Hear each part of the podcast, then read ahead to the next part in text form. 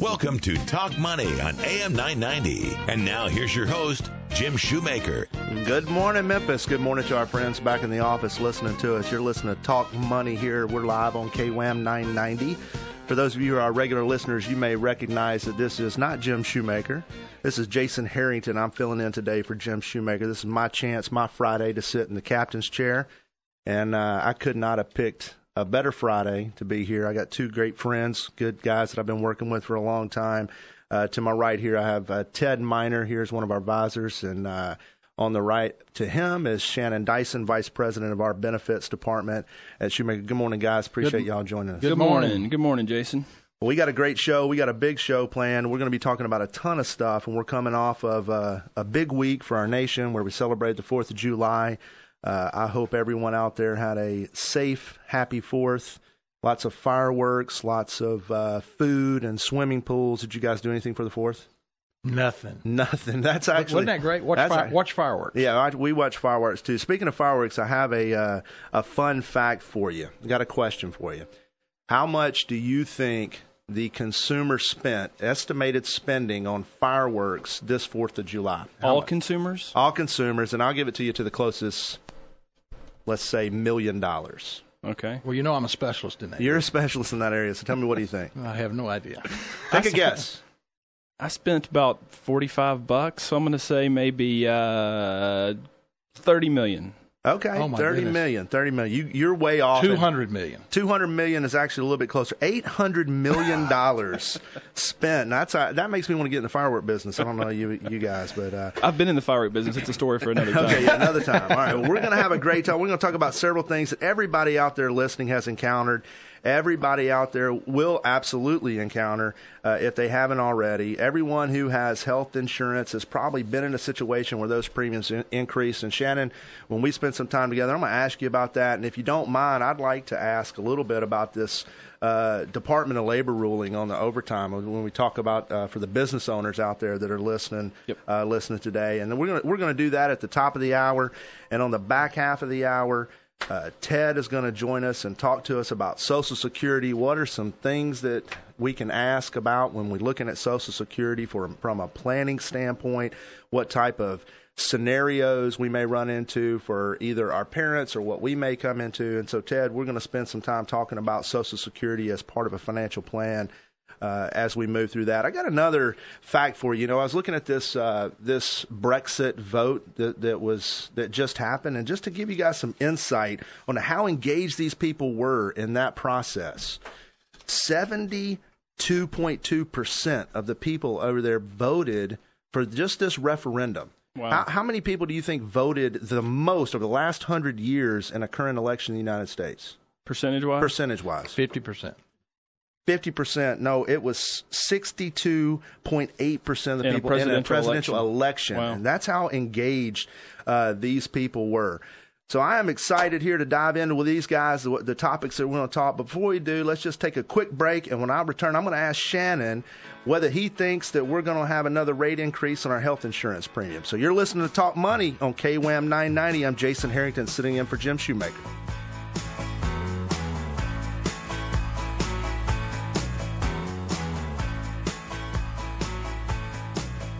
Jason Harrington and Ted Miner are registered representatives and investment advisor representatives of Securian Financial Services Incorporated, securities dealer, member FINRA SIPC, a registered investment advisor. Shoemaker Financial is independently owned and operated.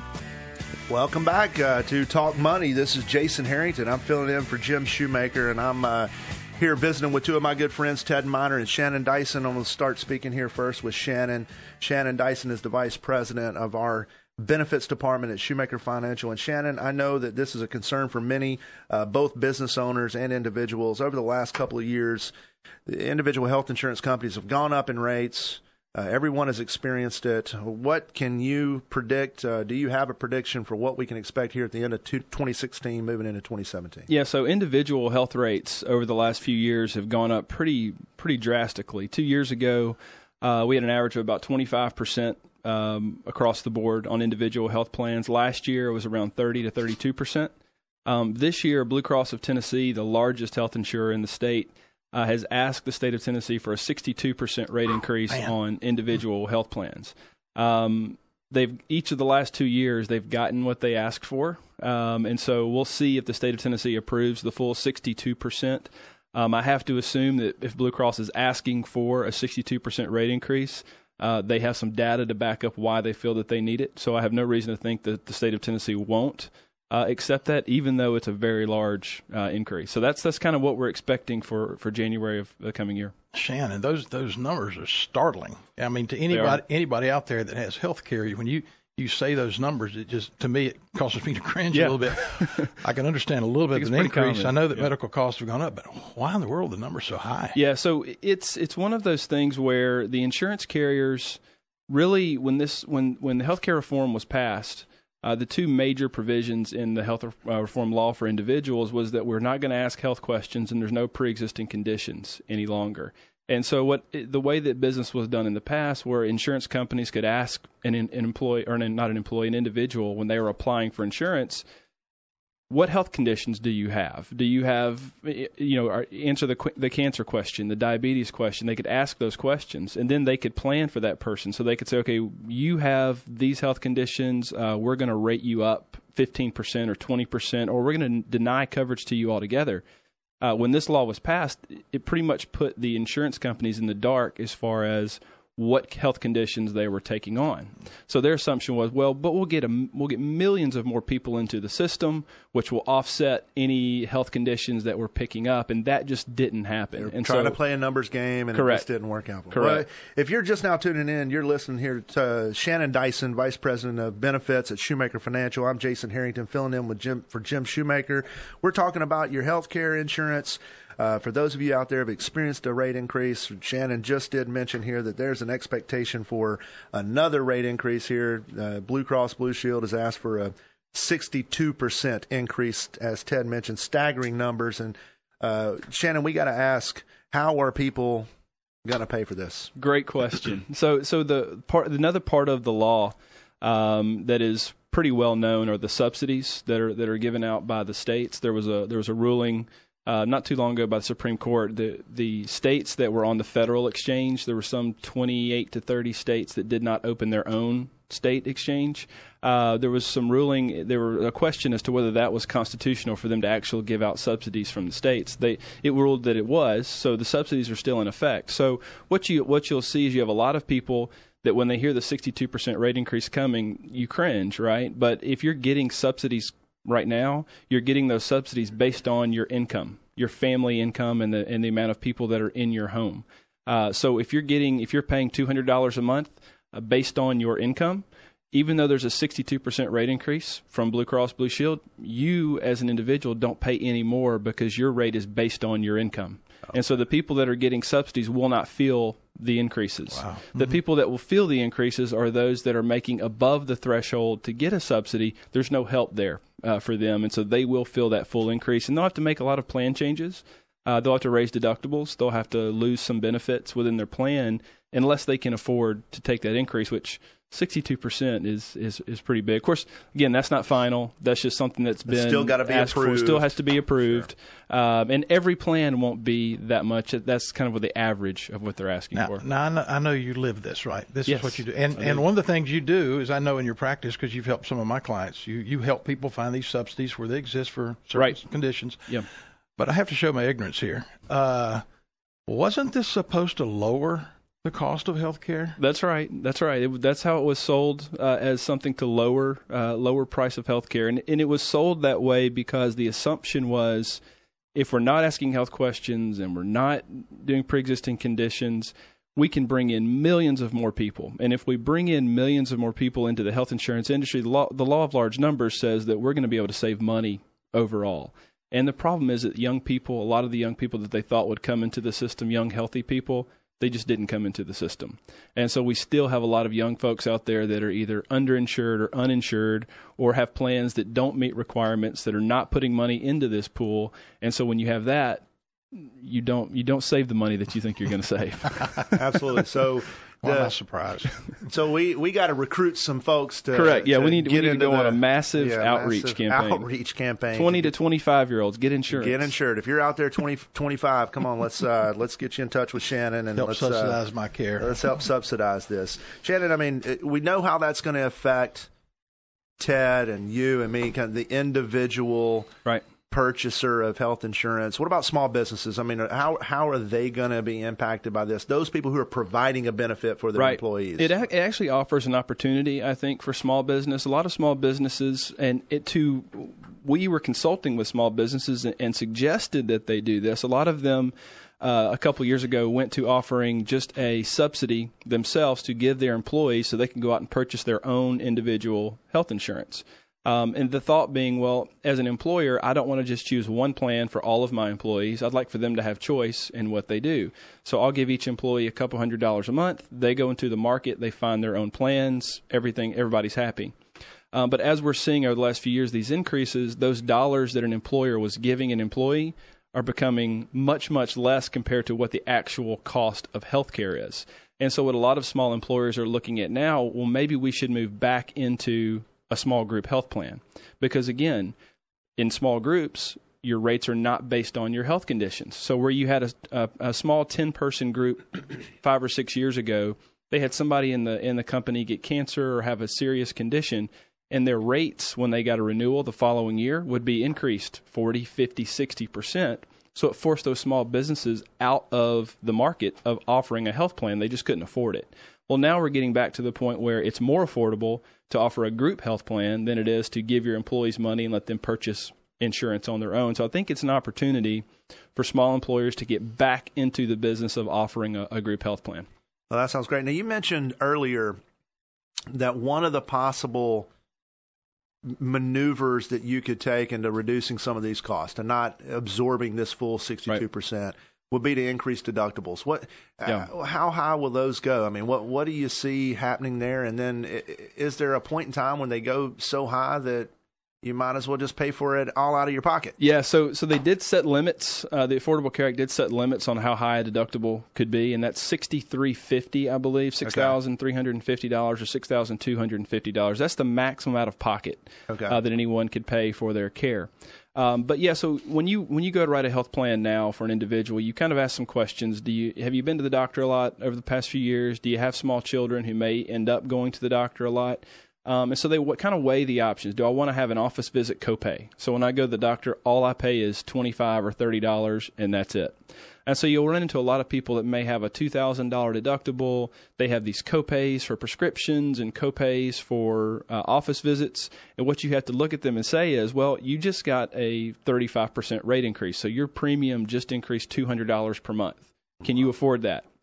If the answer is no, well, then we have to make some decisions. Maybe we'll raise that deductible from 2000 to 5000 and we'll cut out copays altogether. And so you're paying for all of your care until you reach that $5,000 deductible. That may get your rate back down to where you're currently paying, but be prepared because when you go to the doctor, you get a prescription, now you're paying a lot more out of your pocket than you were before. So it's kind of a balancing act to figure out okay, if I was healthy last couple years, maybe I'll raise that deductible and just bank on the fact that I won't use it and I'll be paying less money per month. Right. So still a risk management tool. Either way you look at it, you got to weigh the risk. Am I going to go to the Absolutely. doctor, not go to the doctor? Absolutely. You mentioned uh, small business. How is Yeah. this going to help? Tell me, small business. Define that a little bit for us. Yeah. You know, when where is the person that's going to be the business that's going to kind of hit the sweet spot? Yeah, so on small businesses, they're, they are defined now uh, as 2 to 50 or 2 to 49 employees. And so in that 2 to 49 employee market, uh, that's what I'm talking about when I say that small businesses are not, uh, they do not have to answer health questions in order to get a small business group health plan, and your rates are not based on your your individual company's uh, health history. So anywhere from two to 49 employees. I had a, a client, Adrian, uh, a couple weeks ago. He he had about 12 employees. He had not offered a health plan in the last five or six years because it was just too expensive. Um, he'd been giving his employees about $250 a month to go out and get a health plan, but he's had complaints for the last year because now the $250 that he's giving them is only covering a very small percentage of their actual premium. Uh, we put in a small group health plan for him. Now the the money that he's giving the employees to cover his, their health costs tax deductible. So they can write that off of their taxes. Before it was not. So that's a new write off for for the business and they're giving the business more of a benefit. So it really is an opportunity for small business to look to come back to the small group market and take a look again. What about you mentioned no asking of health questions. That Yep. was part of let's get the volume of people up do you see them ever going back? You know, can the cost be controlled if we went back into this more ask the health questions type of yeah, there are, environment? there's already some insurance companies popping up um, with new new health new actually new health insurance companies and companies come up with new plan offerings that do ask health questions and they're self funded. Uh, they're self-funded uh, plans, meaning that when a truly self-funded plan means the employer is paying the claims when the, when their employees go to the doctor, and the way that they do this is they buy reinsurance, uh, and so they're they're covered. They're covering these small employers, but we're talking employees twelve, an employer with twelve employees. Talking about a self-insured plan Sure. with an employer of twelve employees used to be unheard of, but the way that they package it now, you're not you're not at really any great risk as an employer. Um, but they do offer, since it's self-insured, they can require health questions be asked, and so that's a big benefit for small companies who may have a young, healthy uh, workforce. They can go and actually ask health questions and get better pricing than what they could going into the regular market. Yeah, to start taking advantage of, uh, let's lose the advantage of the law of large numbers and let's bring it back into. Let's bring it back to local, our to, to our- local to our our, small people. company. Yeah, Yeah, okay. absolutely. Yep. Well, that's uh, that's interesting, Shannon. So we are talking to Shannon Dyson here about healthcare benefits, and when we come back, Shannon, I know you want to spend some time, and we want to spend some time on this. Uh, Department of Labor ruling on overtime Yep. and how that's going to affect businesses. And I want to dive into that with you when we get back. But be- before we do, uh, let's take a quick break. Uh, this is Jason Harrington. You're listening to Talk Money. I'm sitting in for Jim Shoemaker here with Shannon Dyson and Ted Miner. We'll be right back.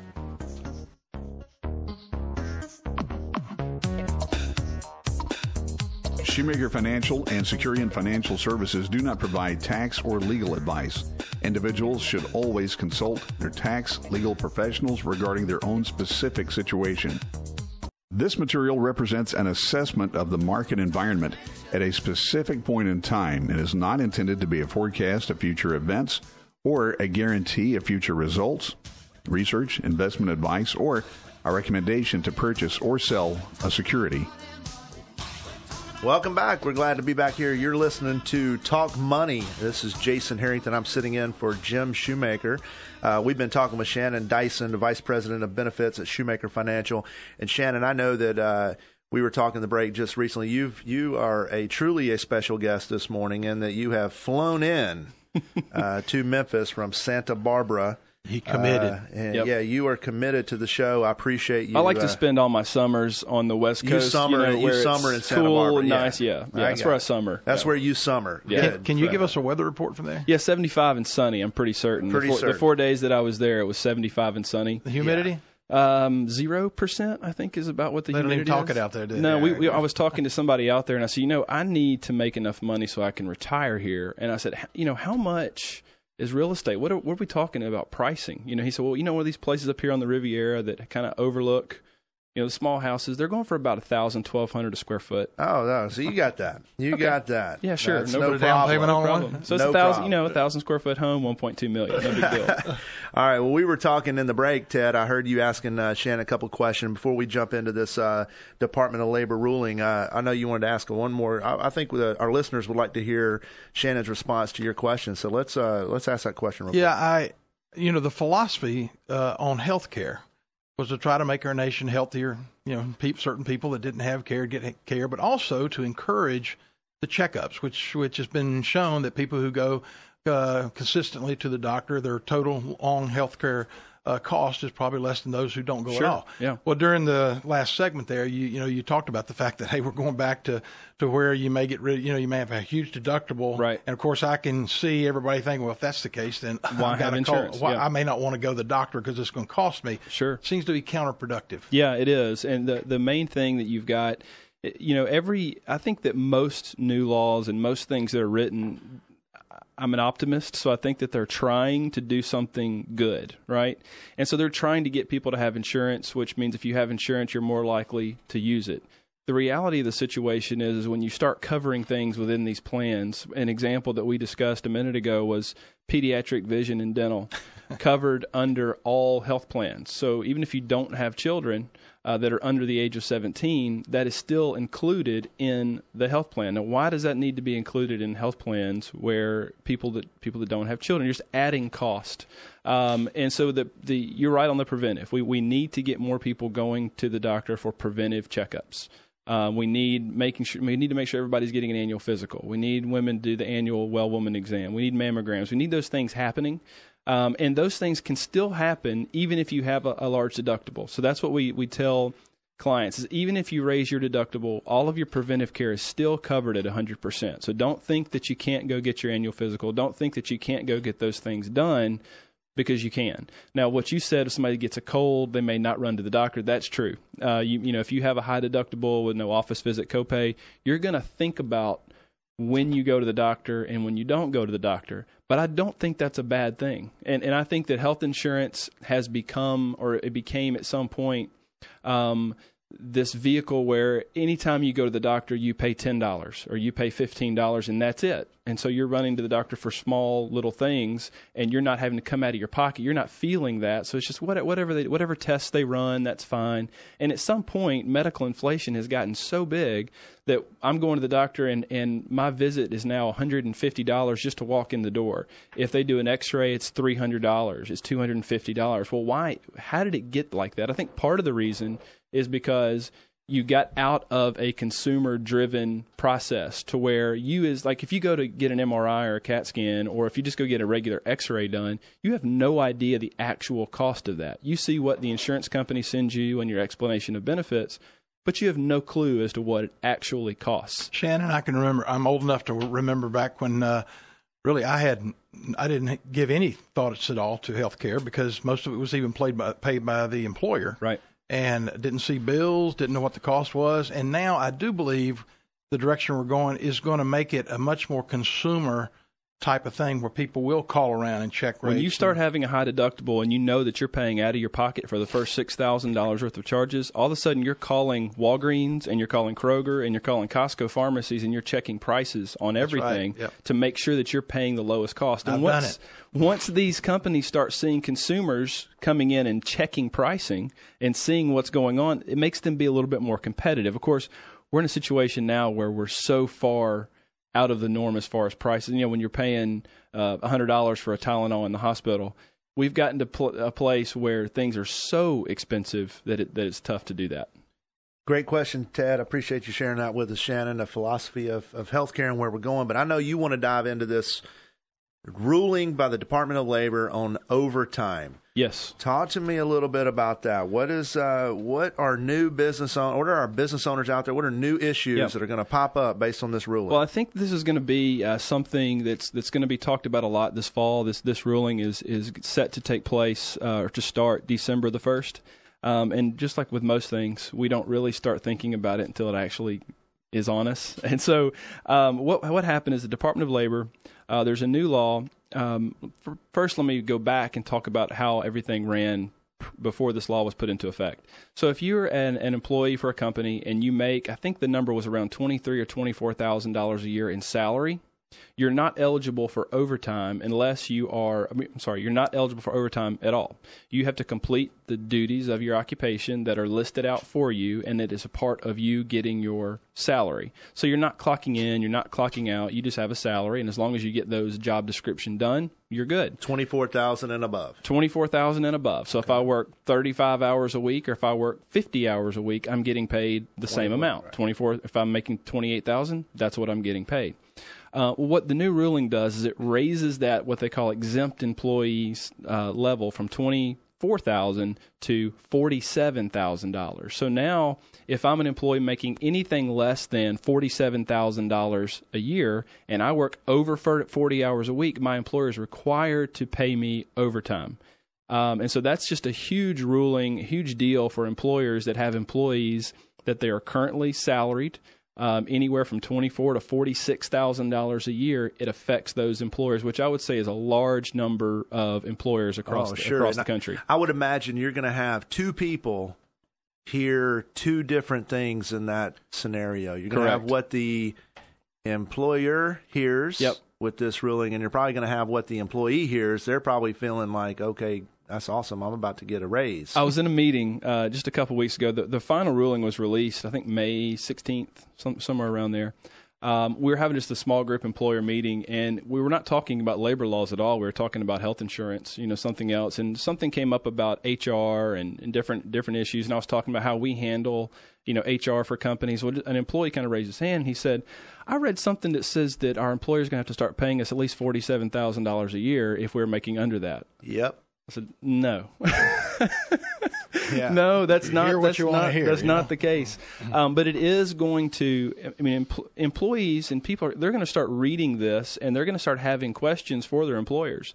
Um, and employers are going to have to be prepared to answer not not only to answer the questions, but they're also going to have to be prepared to put new policies in place very quickly. New policies for when they start work, when they stop work. That's going to be much more scrutinized. Yes. because I would imagine with that big a block of employees out there, that could be an additional expense. Well, you're you're going to have employers have to to invest in hour tracking software if they're if they're not currently doing that. If they're not tracking hours of employees, they're going to have to do that. Employees who are not used to clocking in, clocking out, are going to have to begin clocking in and clocking out um, because we have to track hours. It- you can't, as an employer, you can't be put in a position where an employee can say, "I worked 55 hours this week." and you have to be able to prove that no, you didn't, or you're going to have to pay them overtime for the extra hours that they worked. And so employers are going to have to do that. Um, I mean, can you imagine you're, you've been making thirty five thousand dollars a year. You you come in to your, you, you're there at eight and you leave around five. No no big deal there. But now you're going have to punch a clock or- you know a Yeah. timesheet or something to make to clock in when you get there and to clock out when you leave. That's a big adjustment uh, for employees that are not used to doing that.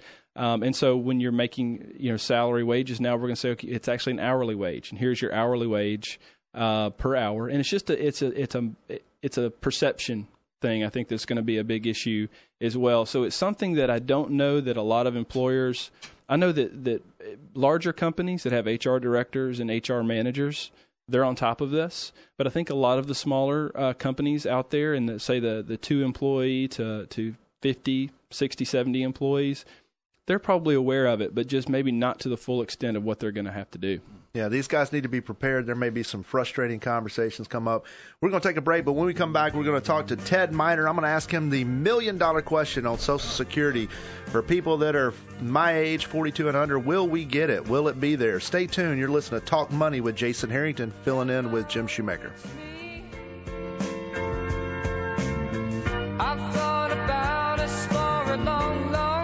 Please remember, investments will fluctuate and when redeemed may be worth more or less than when originally invested. One cannot invest directly in an index. Past performance does not guarantee future results. Helping you make the most of your money, Talk Money will return right after this. This material represents an assessment of the market environment at a specific point in time and is not intended to be a forecast of future events or a guarantee of future results. This information should not be relied upon by the listener as research or investment advice regarding any funds or stocks in particular, nor should it be construed as a recommendation to purchase or sell a security. Past performance is not indicative of future results. Investments will fluctuate and when redeemed may be worth more or less than when originally invested. Helping you make the most of your money, this is Talk Money. Welcome back to Talk Money. Again, this is Jason Harrington. I'm sitting in the captain's chair for Jim Shoemaker this Friday. He will be back next Friday. For those of you listening, you'll be sure to want to join him for next Friday. Uh, we have been talking to Shannon, Shannon Dyson, Vice President of Benefits at Shoemaker Financial, about healthcare changes, healthcare insurance changes, uh, premium increases. We talked about the impact on the individual and the business owner, and also this Department of Labor ruling on overtime and how uh, how big a deal that is going to be for employers that are not prepared to have those conversations. I want to thank you, Shannon, for being here, and I want to transition the conversation over to Ted, and we we talk a little bit about Social Security and how that in- incorporates into uh, an overall financial plan. I know for me, uh, Ted, I mentioned this right before the break. I'm 42.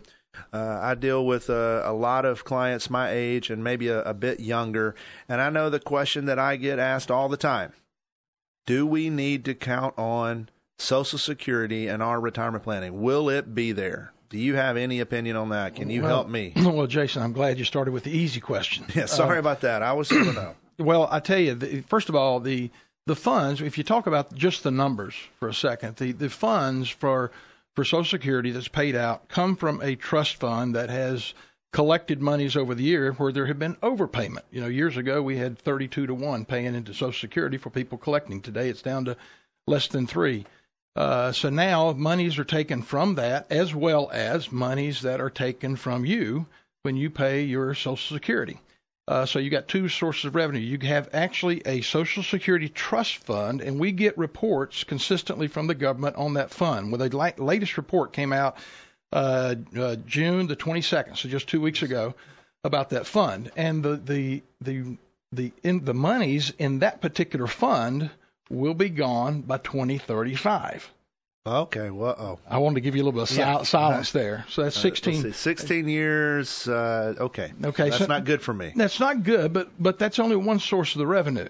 And so the 77% of the revenue that's needed to pay Social Security is comes in in the form of what everybody pays a year. So the fund said that basically while th- that particular fund uh, may go to zero by 2035, and this is if there are no changes done to the fund. If it goes to zero by 2035, then there is enough revenue coming in to pay 77% of the commitments till 2090 for another 75 years. So it's not like it's going broke. It's not like it's going to go away totally, but without changes, there's going to be some deficit either in the fund level or in receipts from the go- to the government from uh, taxpayers today. And today there needs to be some changes. There needs to be change. So you mentioned changes. Tell me some of the changes. What kind of changes do you think, or would you suspect, or what kind of changes out there are they talking about out there in the Social Security? Well, there's there's two things that the Social Security Trust Fund or the trustees actually said in their report. Uh, one was that the funds the funds could be fully funded if they raised the Social Security tax from 12.4 percent. You know, most employees pay half of that, and their employers pay the other half, 6.2, is raised from uh, 12.4 to 14.98 percent. If that was done, uh, then they could fully fund it for another 75 years. Or if you're not going to raise the capital coming in, what do you have to do? You got to lower what you're paying out. You got to lower what you're paying out. So, or the other alternative to that would be to lower the immediate uh, compensation of the benefit by 16%, and it would uh, fund the Social Security for the next uh, 75 years. But there's a number of variables that can change. Uh, you and I, you know, as, as planners, as financial planners, one of the biggest things that we talk about today that, that people don't talk about, uh, that don't realize when they start doing retirement planning and financial planning is the issue of longevity. And that is one of the things that has not affected the Social Security at all. When the Social Security system started in 1935, 80 years ago, full retirement age was 65. Well, here we are 80 years later. Full retirement age has gone from 65 to 67. It's changed two years, and the average life expectancy of a human being has changed has changed 15, 17 years. 20 years, yeah. So it's not it's not extending out at the same pace that longevity is exactly increasing. And so, it, so you would think that the, the the rationale would be actually maybe change the benefits. You know, change the time from the benefits. If you change another two years, another three years, that's another variable that would go into sustaining those funds for a longer period of time. So there are some options, but it sounds like all the options are going to create some scuttlebutt out there. I mean, you reduce my you reduce my payment, that's not going to make me feel too good. You increase my taxes, that's not going to make me feel too good. You make me work longer. There, I'm ready to go to retire tomorrow. So you make me work longer. That's not.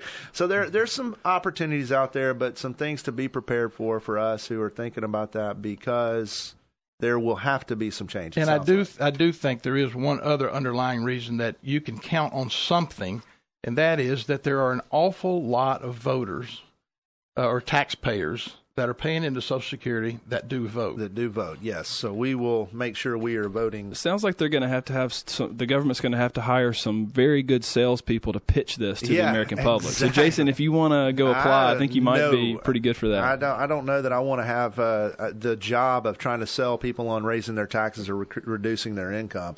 Uh, we're going to take a quick break, and uh, we're going to be right back. But but when we do, Ted, we've been talking about 42 and under. I want to talk about the people that are older. What are, what are they going to deal with? Those who are approaching retirement.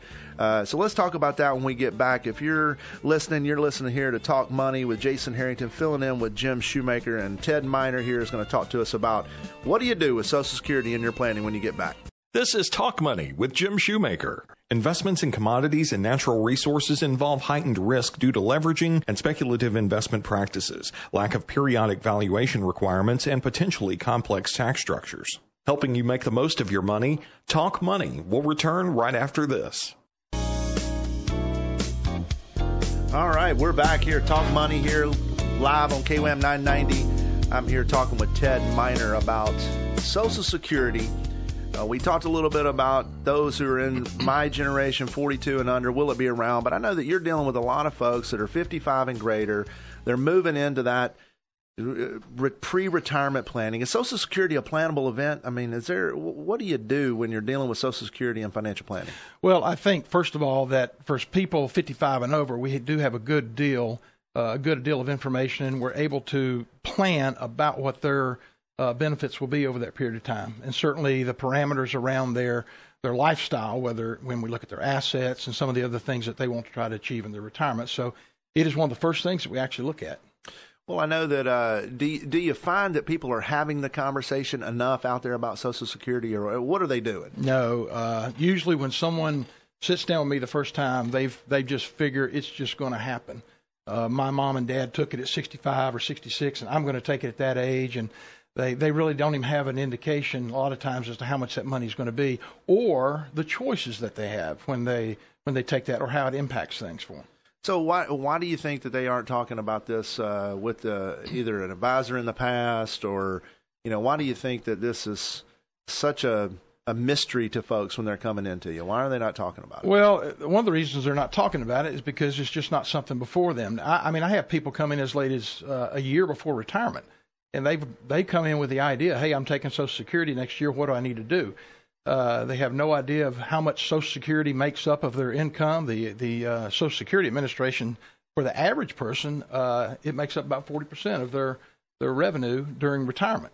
So it's a significant Significant nugget of that retirement. income. Absolutely, it's a big part of that. And so, what we try to do, Jason, is certainly when we're we're dealing with the client, is sit down with that person and try to maximize that benefit. Try to educate them a little bit on uh, how their decisions impact the revenue that they have coming in. Try to maximize that. You said maximize it. Tell me what kind of, depending on the decisions they make. I know you can take it at different times. What what's kind of numbers are we looking at? Well, probably the big number. I, this is probably the biggest number I've come up with in an illustration. But if you're working with a couple, uh, I've seen decisions that can impact a couple by as much as three hundred thousand dollars over the course of retirement. uh, Say a twenty-year, twenty-five-year retirement. So it can, it can be very, very significant. some serious money there, right? Okay, that's that's uh that's for real. And I know Ted that uh you do a lot of speaking around the the city of Memphis on uh, Social Security. And Right. for those who are out there listening, that maybe you know, I know we're only going to get to talk about this a bit here on the radio show today. But if if they wanted more information, do you have any upcoming events? Uh, seminar events that they may want to be interested in? Yes, Jason. I, I periodically do seminars, and a lot of times I do them there at the firm. I'm going to be doing one in September. Haven't really picked a date for it yet, but I would encourage anyone that, if they're interested in this information, is certainly a there's certainly no cost, no obligation to, to come into that and getting the information. It takes about an hour. It's about an hour presentation, and uh, they can call the number there uh, seven five seven five seven five seven and just say I want to leave my name for the Social Security uh, seminar in September uh, leave a telephone number or an email address, and we'll uh, make sure they know when that's uh, taking place. So if you're out there, you're listening, you want to know more information, make sure you call 757 5757. Talk to Jenny at the front desk. Tell her that you want to be put on the contact list or the mailing list, and they'll get that information. So, uh, Ted, if I called you today and I wanted to go through uh, uh, some Social Security planning or some financial planning, what, what can I expect? Well, if we're doing, if I'm sitting down with an individual, one of the things that we would do is to, to look and uh, we would take an inventory of their assets. Uh, we would look at the assets and we would try to see how those are going to be planned out during retirement. We would also look at their Social Security options. We'd look at the strategies they have. If they're married, have there's actually strategies that are involved with spouses, and they need to be aware of that. So you've got a choice. Here, here's one example, one quick example. If a person takes a benefit at 62 versus say 70, 62 is earliest as they can take it, unless they're a widow. Uh, 70 is as late as they can take it. The difference for the same person uh, taking it uh, at those two periods of time is 76% in cash flow. Otherwise, it would be $750 if, if they had a PIA, which is the amount of money they'd be paid at full retirement age. Full retirement age, if you consider that to be 66. They take it early, it's reduced 25%, so that's $750. If they wait to 70, it goes up 32%. So the difference at 62 750 at age 70, it's $1,320. That is a 76% increase. That's without COLAs that you do get with Social Security.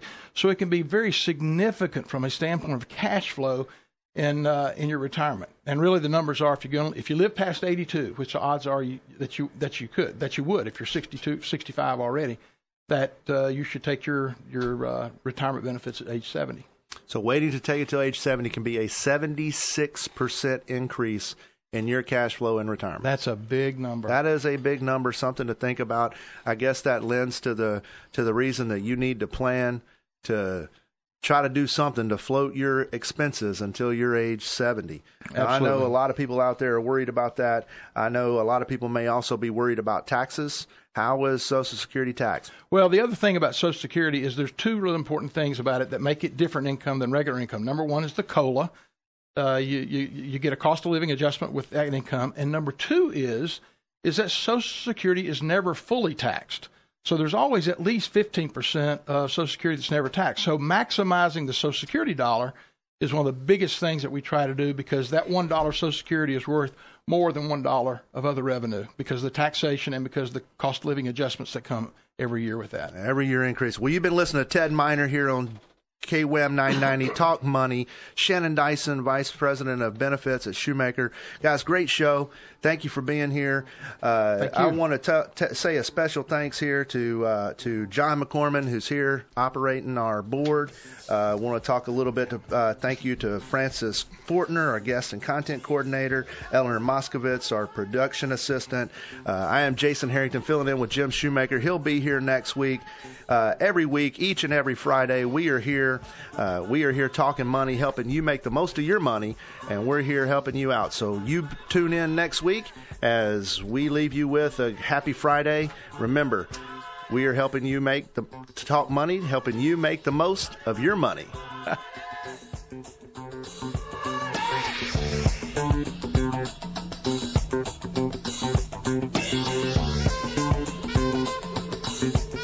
Jason Harrington and Ted Miner are registered representatives and investment advisor representatives of Securian Financial Services Incorporated, securities dealer, member FINRA SIPC, a registered investment advisor. Shoemaker Financial is independently owned and operated. Serving Tennessee, Mississippi, and Arkansas. The latest news stories are here. This is AM 990, KWAM Memphis.